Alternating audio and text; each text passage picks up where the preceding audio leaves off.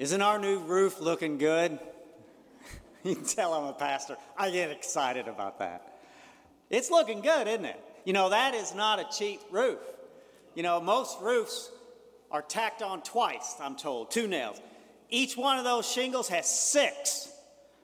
This puppy is hurricane proof, I'm told. And it's coming along very nicely. I just know we're the talk of the neighborhood.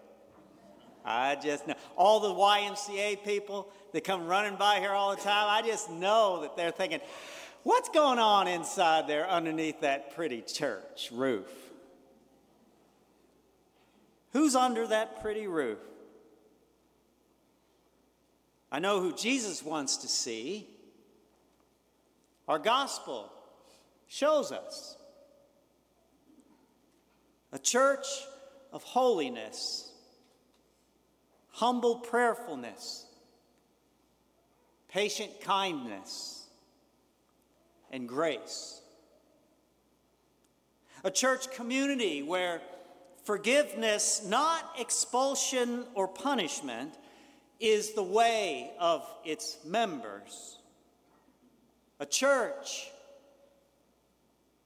whose membership lives the motto of the Marine Corps always faithful, leave no one behind. Jesus wants to see a parish instilled with a serious commitment to keep strong arms around every member. A community of believers that even puts itself at risk to go after the lost one. Place where each person is so valued, each is worthy of being pursued to the point of risking everything no matter the cost. A missioning, reconciling, and praying parish of intentional disciples where Jesus' presence is in the inclusive and forgiving community, not the mob that controls and executes its offenders. What Jesus wants to see, dreams to see, is a church where litigation gives way to mediation, war gives way to peace, division gives way to negotiation, and hostilities give way to love. This is what Jesus thinks when he dreams about us.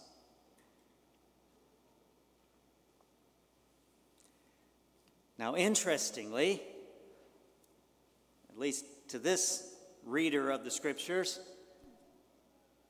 all that we hear Jesus teach us today in today's gospel starts just a couple verses earlier in Matthew's gospel with a question that Jesus asked.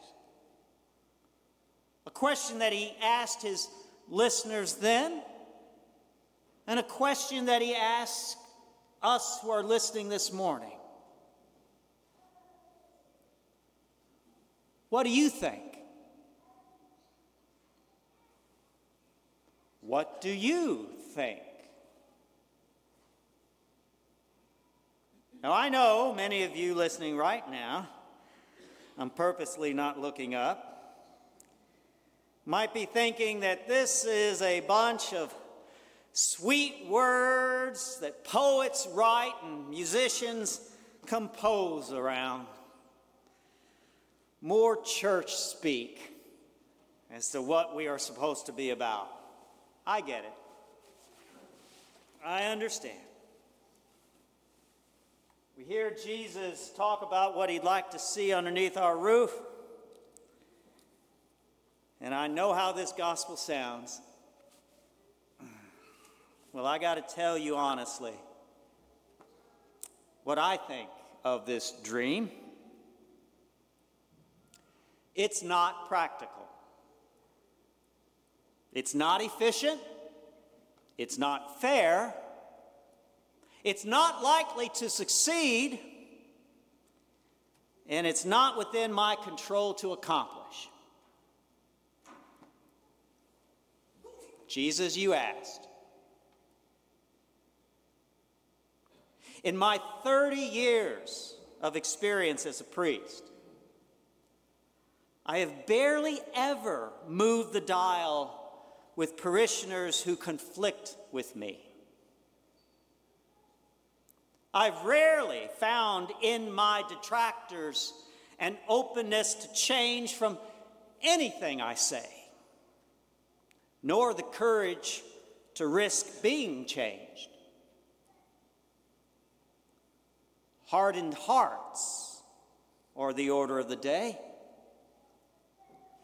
both in my enemy and frankly in me.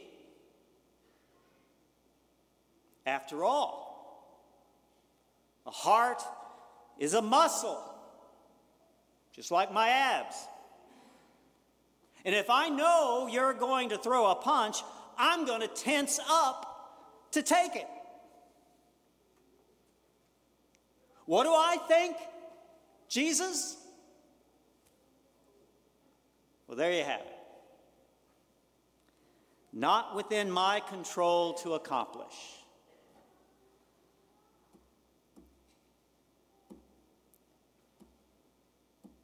That was my thoughts this week.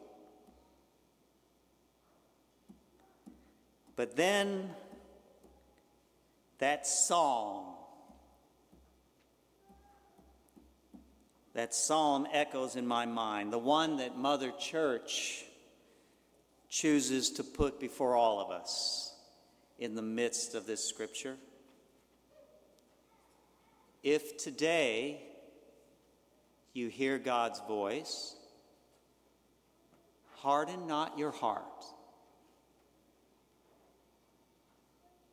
If today you hear God's voice, Jeff,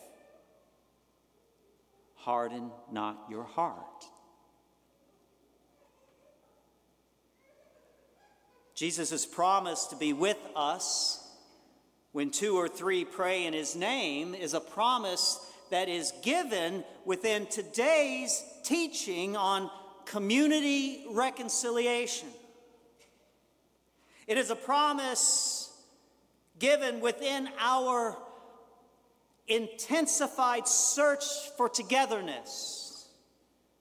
That Jesus is not with one or the other, but is, quote, there among them.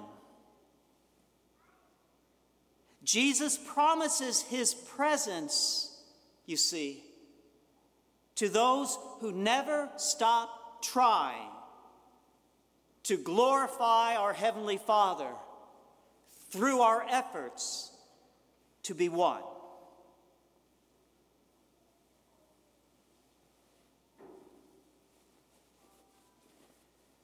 You see, Jesus promises his presence to those who never cease striving to become one holy apostolic church. So last Sunday, Mother Church shared Jesus' command that we each deny ourselves, take up our cross, and follow the Lord. Next Sunday, Mother Church will share Jesus' appeal that we each make personal our forgiveness of others 70 times, seven times. And today, now, Mother Church will feed us with God's grace to strengthen our resolve, shore up our courage,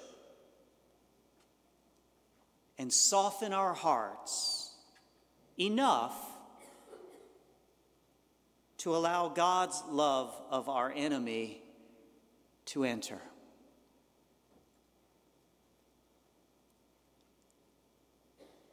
To God be the glory forever.